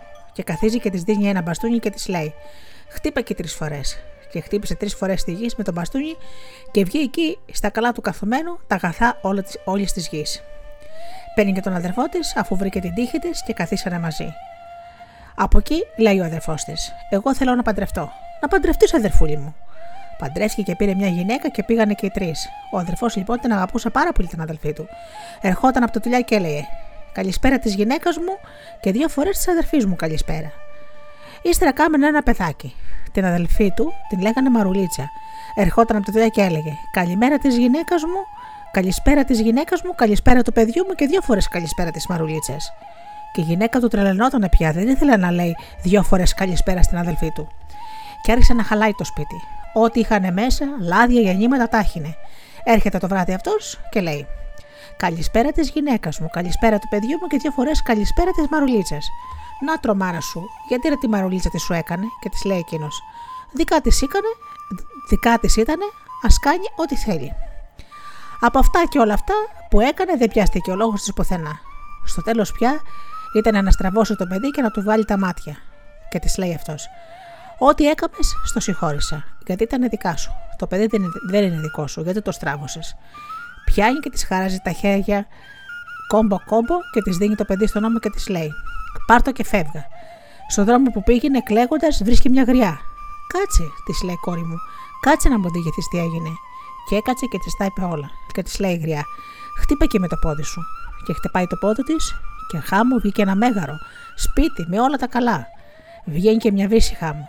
Πλύνε το παιδί της, λέει και πλύζου κι εσύ. Πλήθηκε και γίναν όλα καλά. Και το παιδί με τα μάτια του και εκείνη που την είχε χαράξει. Κάθεσε πολύ διάστημα με το παιδί στο σπίτι. Και ο αδερφός της βγήκε για κυνήγι με άλλους δυο.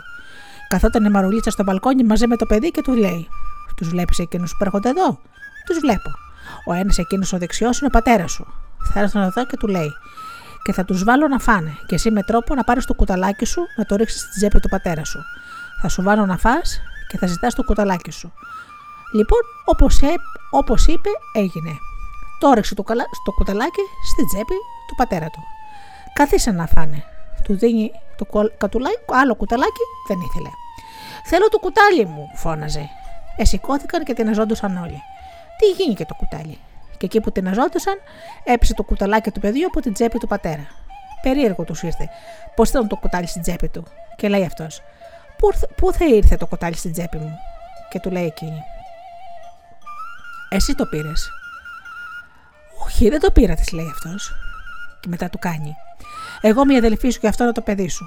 Και όπως εσύ δεν ξέρεις πού ήρθε το κουτάλι, έτσι κι εγώ δεν ήξερα την καταστροφή του σπιτιού. Και έτσι κάθισα με το παιδί εκεί και την άφησε κυράκια φέντρα.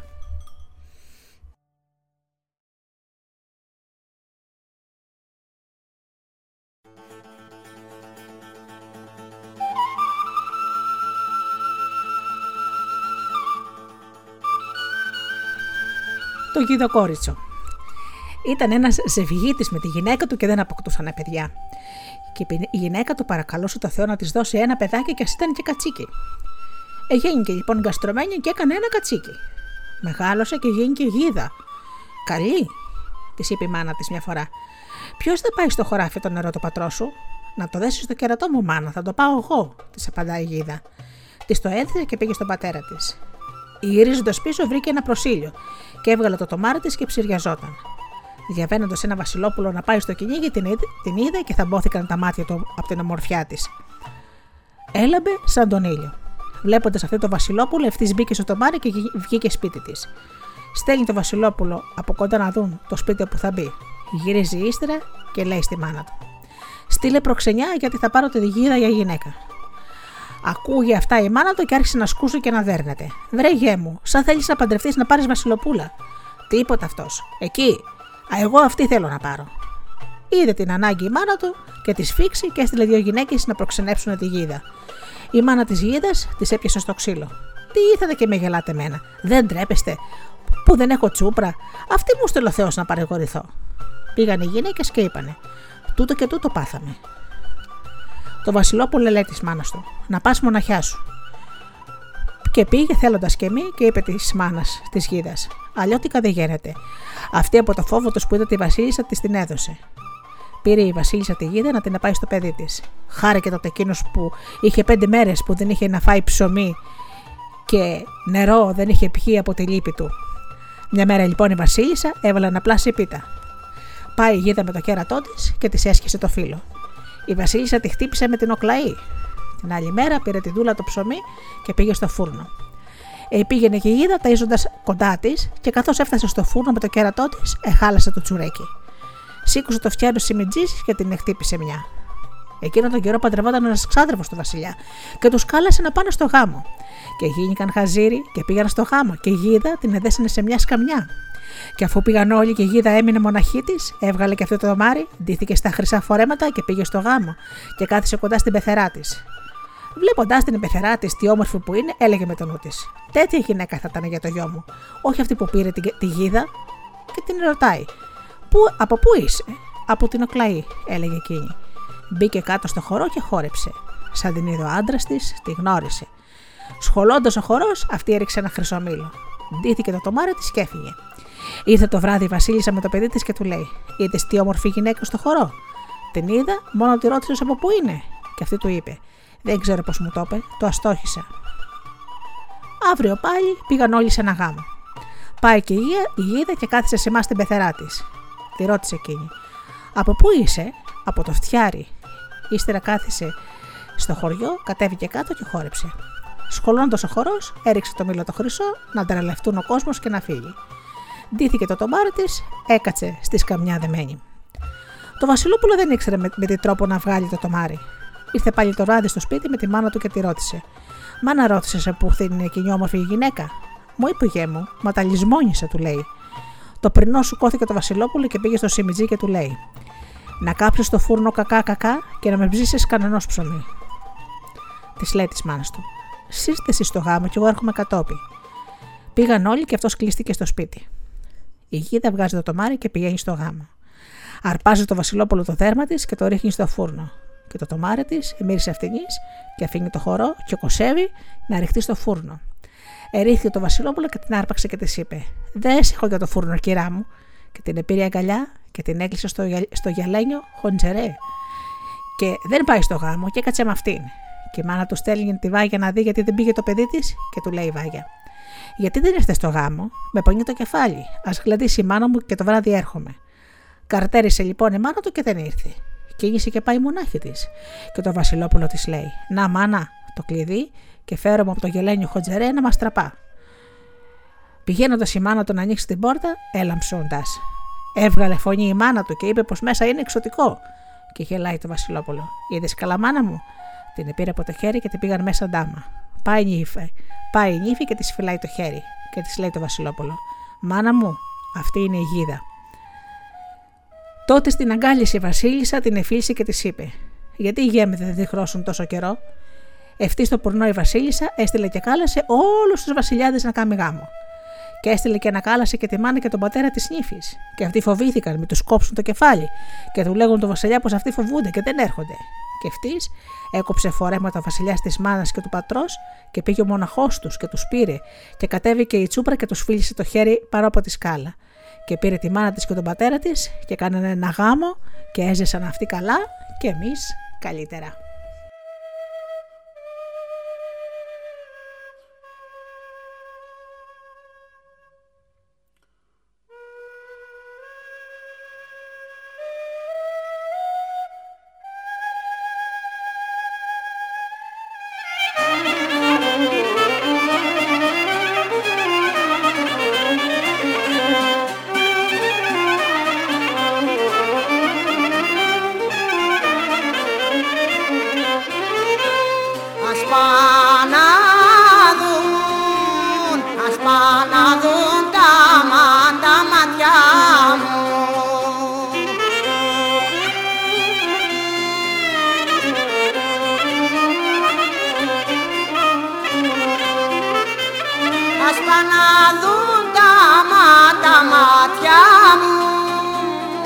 स्थापनायागा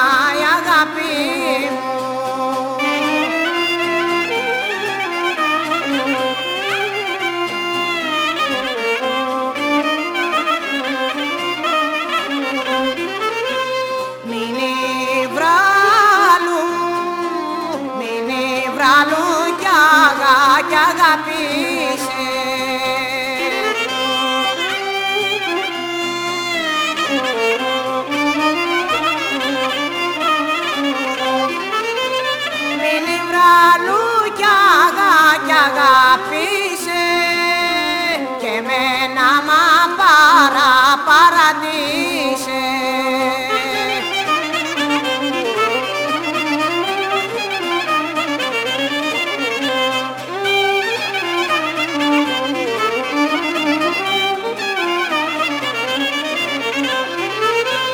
Ποιος το είπε βρε, ποιος το είπε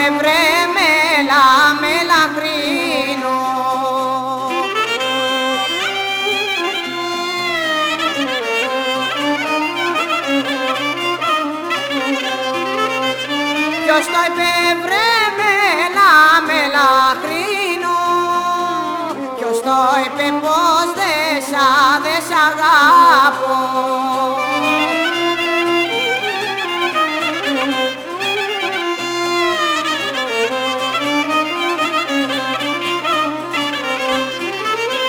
Κι αν το είπε, κι αν το είπε,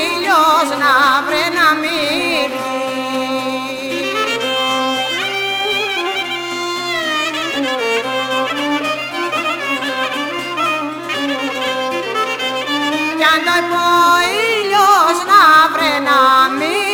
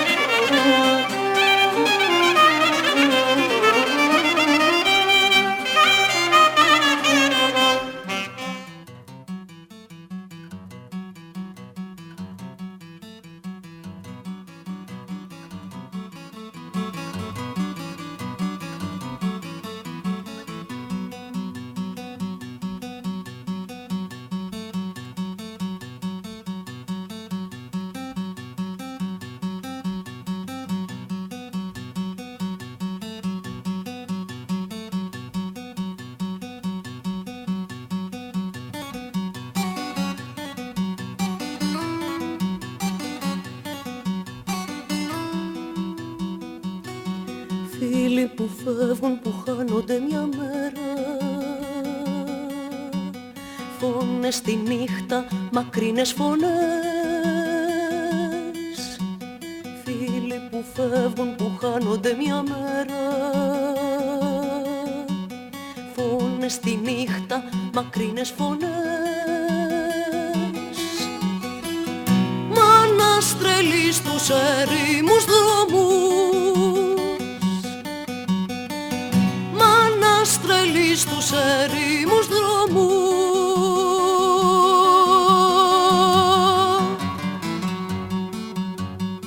Κλάμα παιδιού χωρίς απάντηση.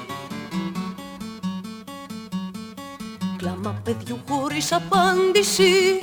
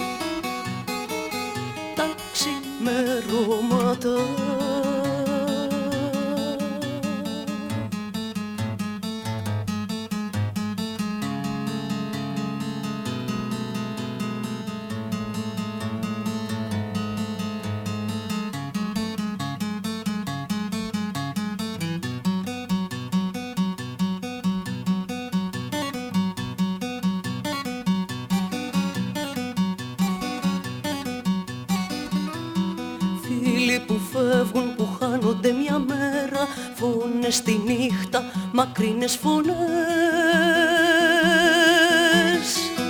Μάνας τρελή στους ερήμους δρόμους. Μάνας τρελή στους ερήμους δρόμους.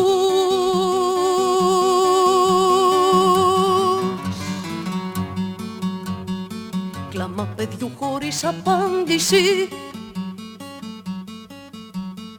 Κλάμα παιδιού χωρίς απάντηση. Κλάμα παιδιού χωρίς απάντηση.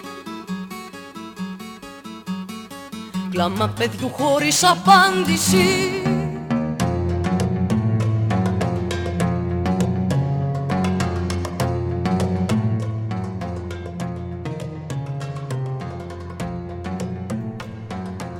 Αγαπημένοι μου άνθρωποι, υπέροχοι φίλοι μου, σας ευχαριστώ θερμά που ήσασταν εδώ μαζί μου στην εκπομπή Μύθοι και Πολυφωσ...